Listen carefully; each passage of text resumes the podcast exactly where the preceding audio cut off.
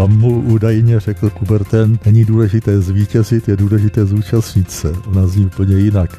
Není důležité zvítězit, ale bojovat a to bojovat čestně. A jak dopadl mimochodem, pokud to víme? Fleck dopadl výborně, protože byl tak špatný sportovec, že vyhrál běh na 800 metrů i na 1500 metrů. Skoro pořád pršelo, byly obrovské bouře a větry.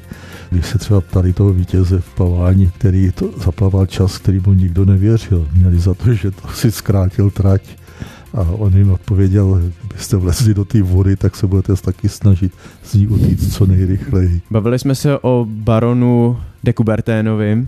Tak jak by se mu líbily dnešní olympijské hry? Myslíte, že by byl spokojený? Ten mi na to koukal tedy skrz prsty. Přesně před stoletím a čtvrt, tedy před 125 lety, byly zahájeny první novodobé letní olympijské hry v Aténách v roce 1896 a proto si dnes budeme povídat s milým hostem olympijského podcastu, i když hostem to je trochu paradoxní, protože si povídáme u něj v obýváku, olympijským historikem Františkem Kolářem. Vítejte a děkujeme, že jste si udělal čas. Dobrý den. Posloucháte olympijský podcast radiožurnálu.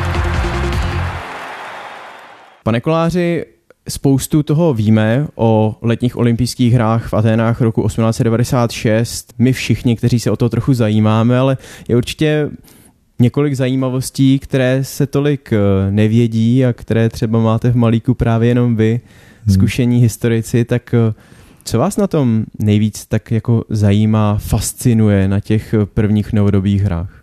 Tak mi na nich fascinuje nejvíc to, že se vůbec konali že se vlastně ten sen, který měl Pierre de Coubertin, když se dozvěděl, že vlastně existovaly už v antice ty olympijské hry, tak se vrhnul na anglický sport, protože ho považoval za to, za něco, co jako může nejenom eh, zvyšovat fyzickou zdatnost občanů, ale co může je učit i vlastně takovým základům pojímání vztahů ve společnosti. To, co v podstatě pak nazýváme demokracií.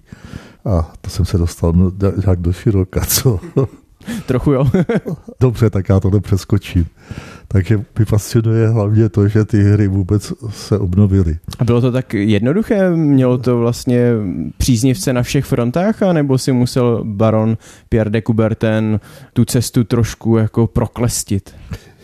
No tak příznivce to na všech frontách nemělo, protože poprvé, když s tím vystoupil Pierre de Coubertin, on dělal od založení té francouzské unie atletických spolků, dělal generálního sekretáře už jako mladý člověk a přišel s tím nápadem hlavně kvůli tomu, že eh, Němci v té době vykopali pozůstatky starověké olympie, takže on, jak píše ve svých pamětech, tak tam uvádí, že když eh, to bylo v té době, kdy Německo s Francií bylo v ostrém, v ostrém rozporu a on tam uvádí, když Němci mohli odhalit materiální krásu starořecké olympie, proč by Francouz nemohl obnovit její ideu.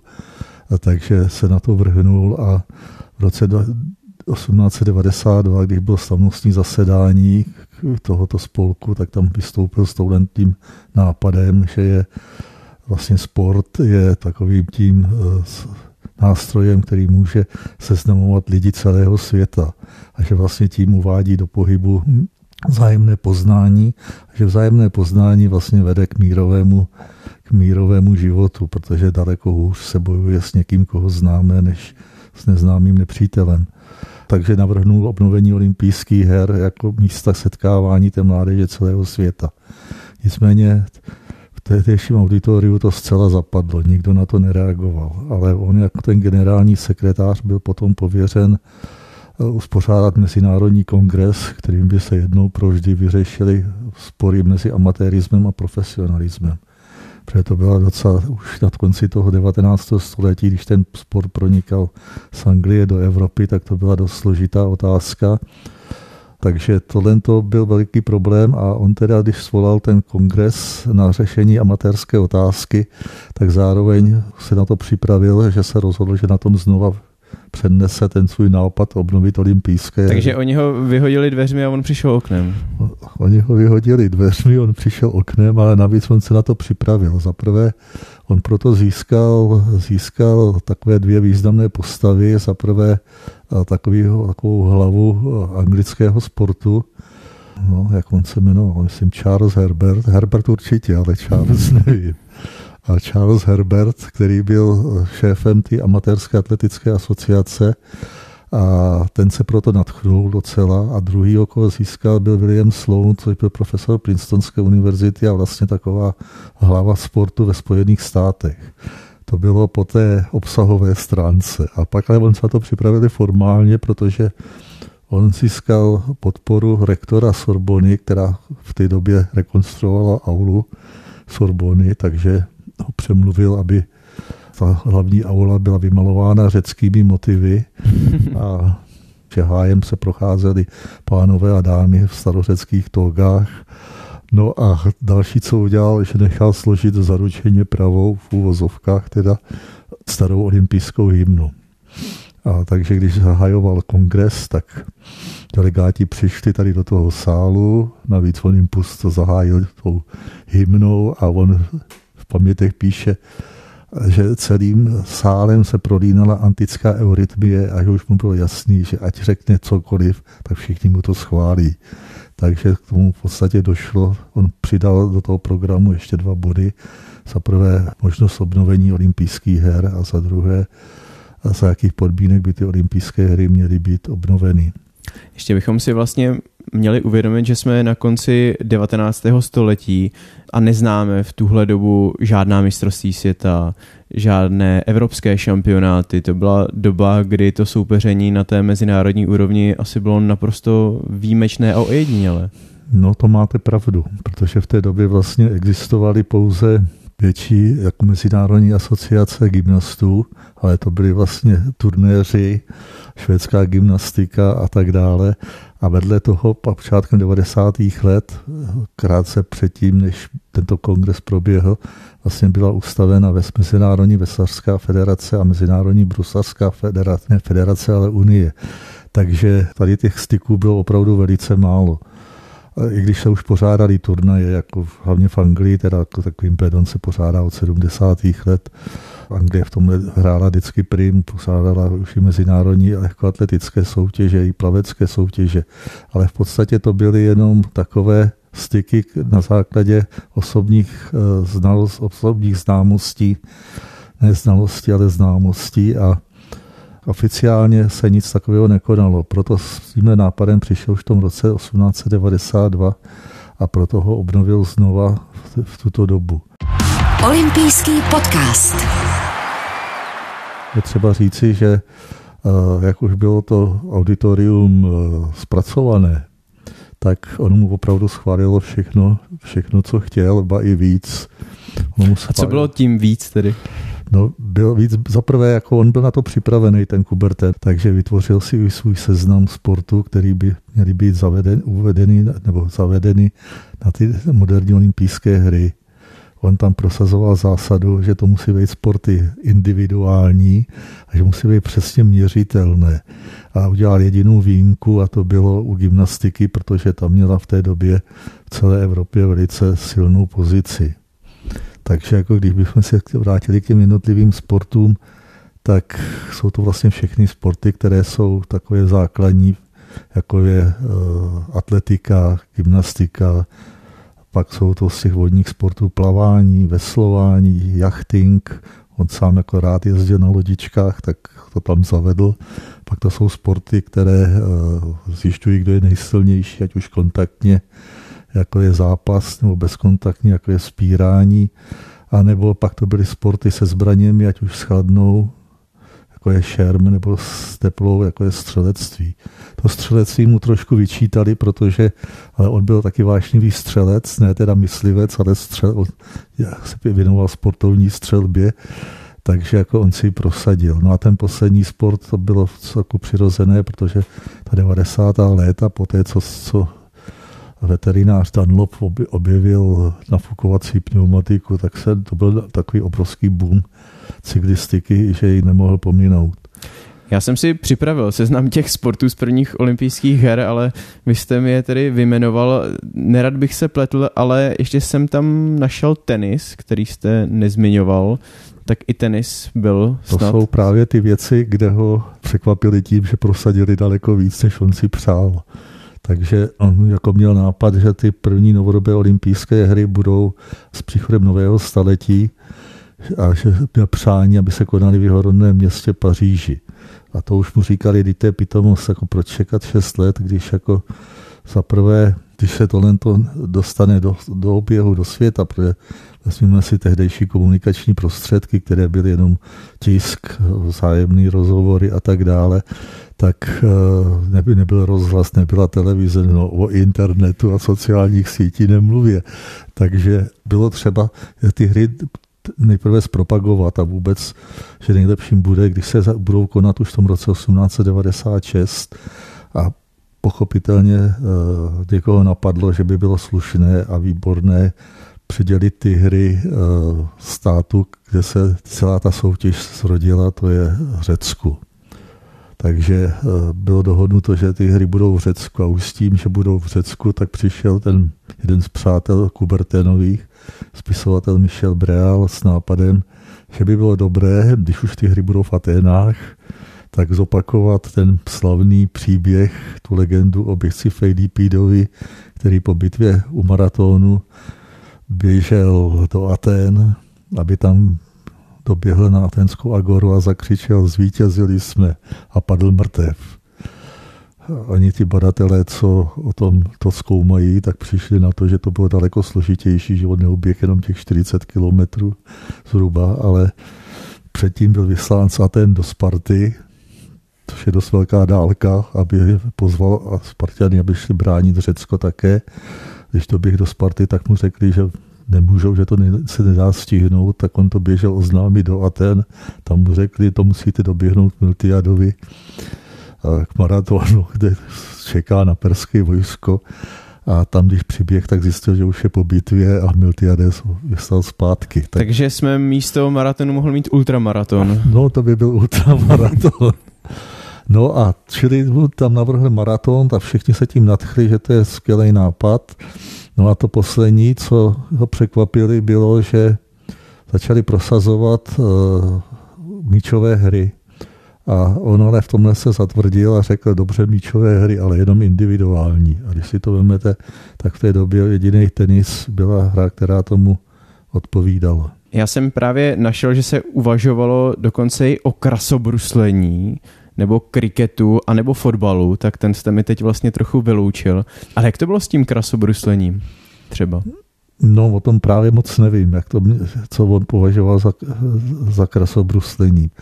Ale tady je docela od, malá odbočka. V roce 1899, když se připravovaly olympijské hry v Paříži, tak právě český propagátor lyžování a dalších sportů Josef Reser Ořovský napsal Kuberténovi vřelý dopis, ve který mu navrhuje, aby do programu byly zařazeny i sporty na sněhu a na ledě.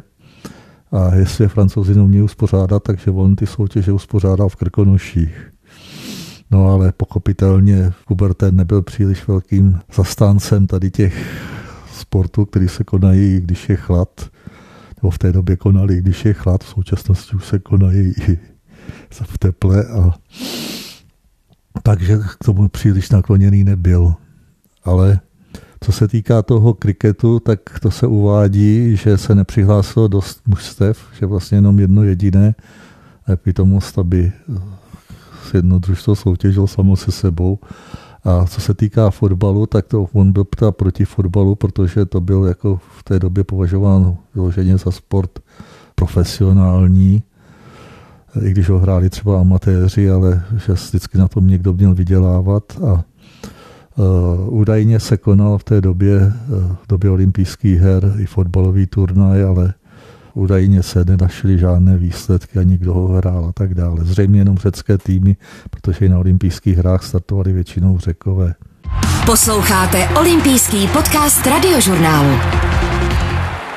Na těch prvních letních olympijských hrách startovalo nakonec 241 sportovců ze 14 zemí. Samí muži to byli. Jaký měli ohlas ty první olympijské hry? V té době nikdo nevěděl, co to bude, že jo? takže si měli jako zájem o ně měli hlavně řekové, potom francouzi, američané, angličané, ti, co jako k tomu měli co nejblíže. A objevila se taky zájem z Německa. Ty vztahy Francie a Německo byly v té době velice napjaté, takže ten Kuberten ale řekl, že nebude nikoho diskriminovat, protože pravidlem sportu je i to, co přijali už, už té Paříž 1894, že se jich můžou zúčastnit všechny rasy, všechna náboženství a všechny politické názory a tak dále. Byl proti diskriminaci, takže něm se přijal, ale tak jsem zapomněl, o čem to mluví.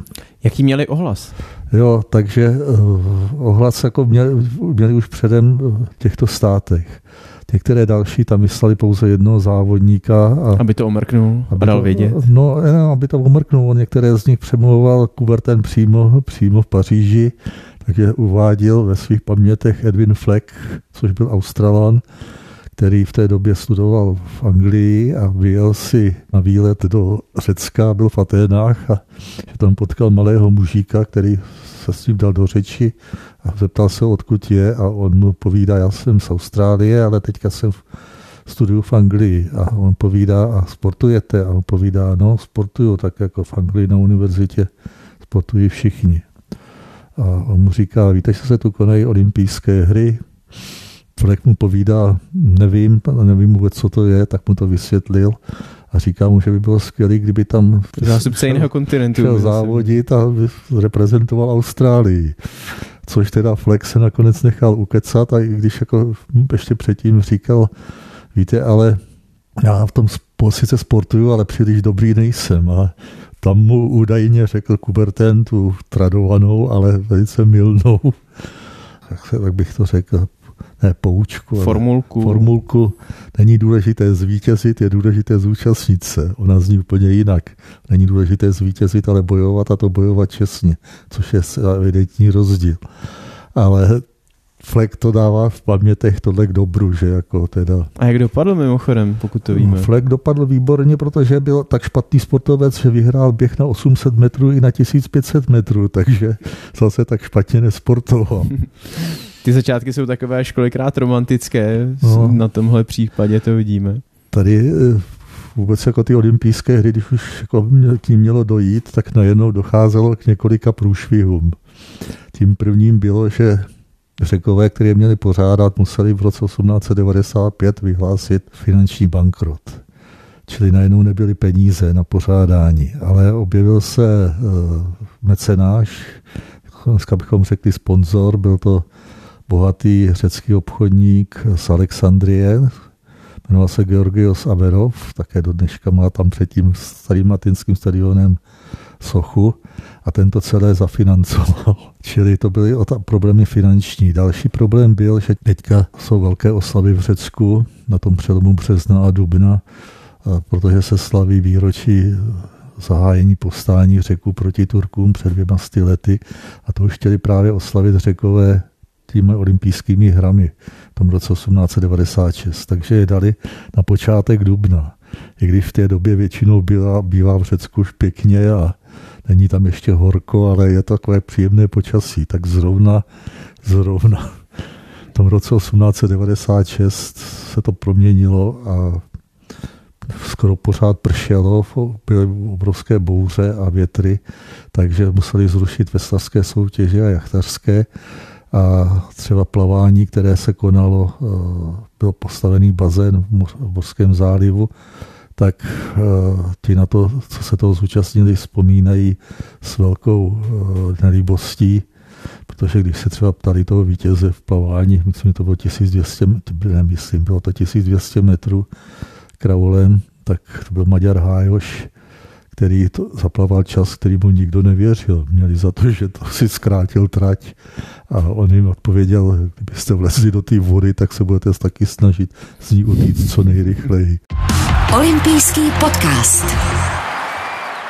Uvádíme, že prvním českým eh, sportovcem, který získal olympijskou medaili, byl eh, František Janda k vodu diskem v Paříži. Eh, už přiznáváme, že Hedvika Rosenbaum byla česká reprezentantka Čech, ta získala ty medaile ještě před Jandou, protože ten se hrál před atletikou, ale počátkem 90. let přišli představitelé Fulniku s tím, že prvním nositelem olympijské medaile z českých zemí byl jejich rodák August Gedrich v cyklistice, v cyklistickém závodě na 100 kilometrů.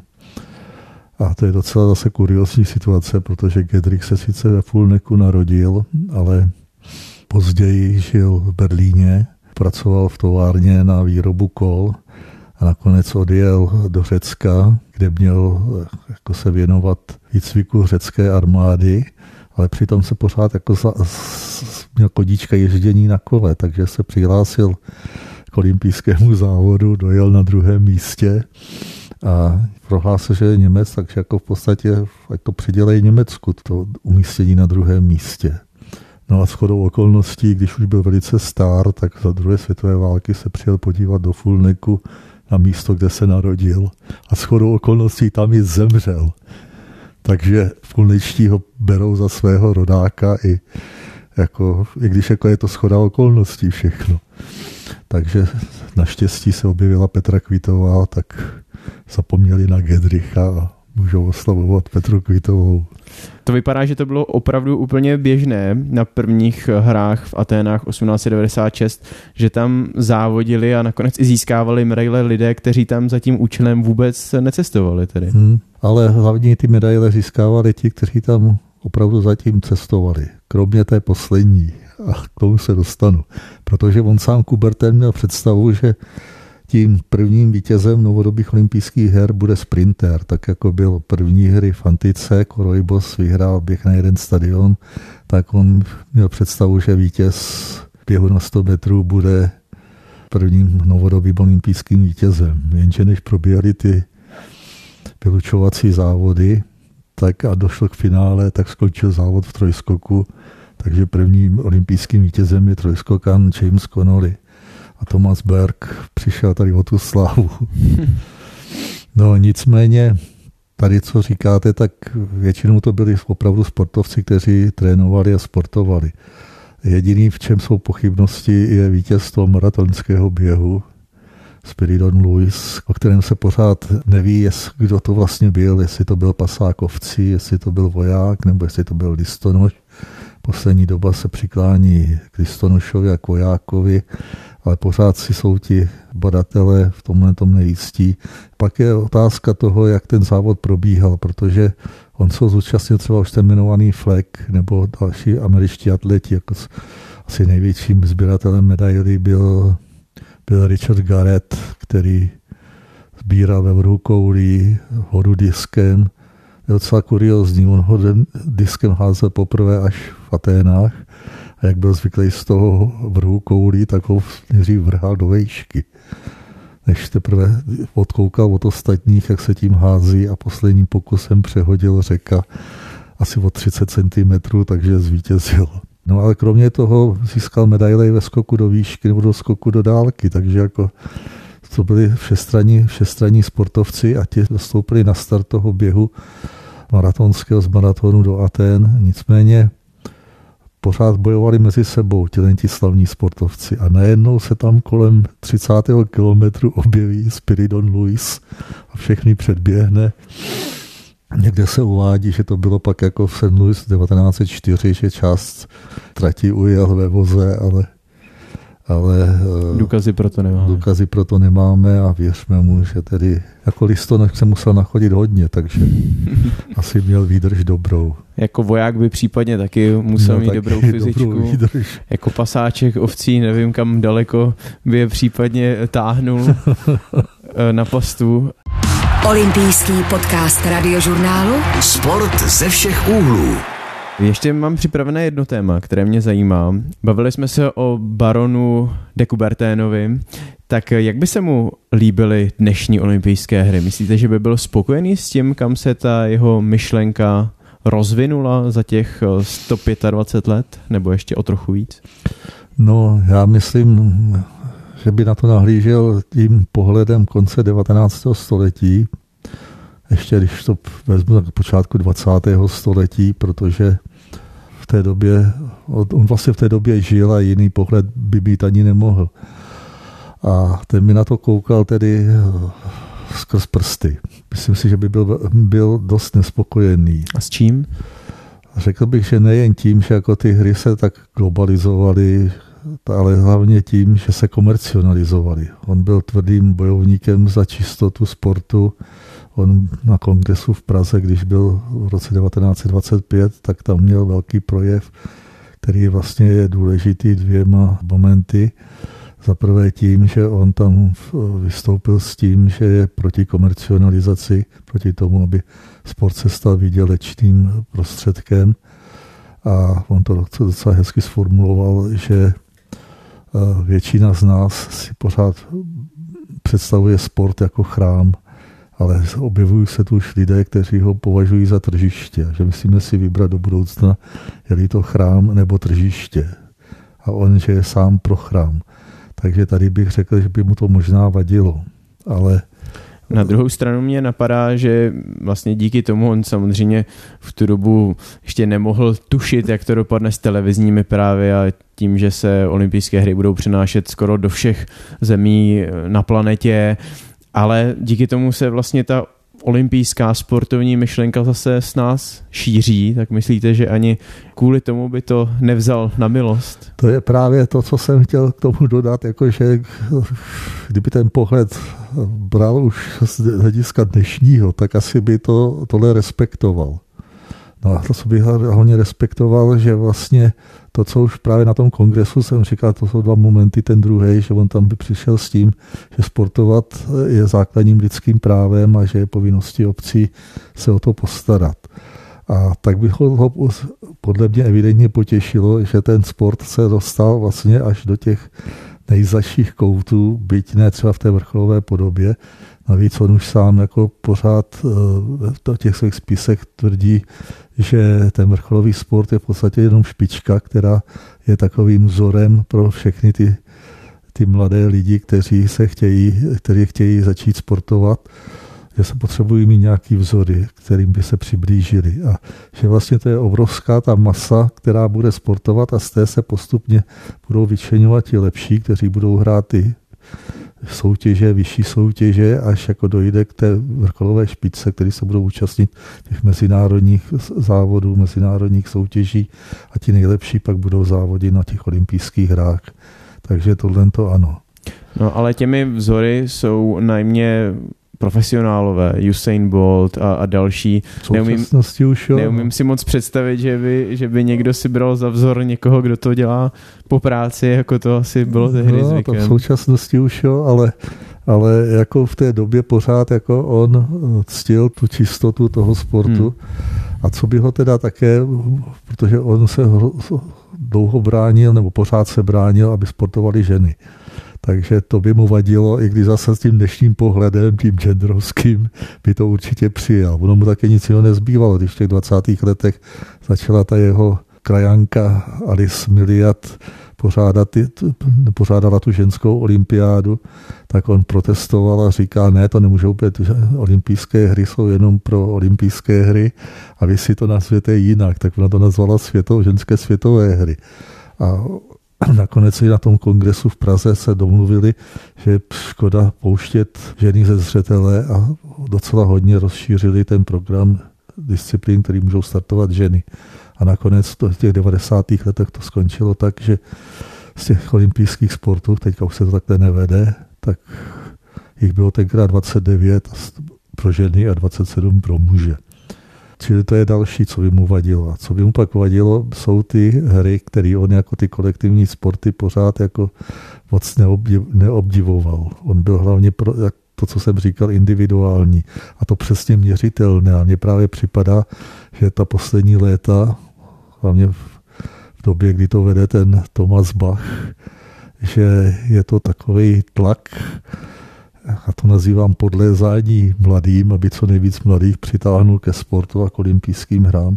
Takže tam zařazuje takové ty adrenalinové sporty, jako je slopestyle a big air a balet na kole a skateboard a surfing se dočkáme. Surfing a tak dále. Takže tohle to by mu asi vadilo, protože to všechno, já právě nad poukazuju rád na ten příběh ty Šárky Pančochový, když si jezdil ten slopestyle uh, v Soči, v první jízdě ona zajela tak perfektně, že ji nikdo nedohnal, jenže sudí nasadili nízko, takže ačkoliv suverénně vedla, tak v druhém kole nasadili výš a to se zrovna Šárce jízda nepodařila a Pink najednou z prvního místa suverénního byla páta.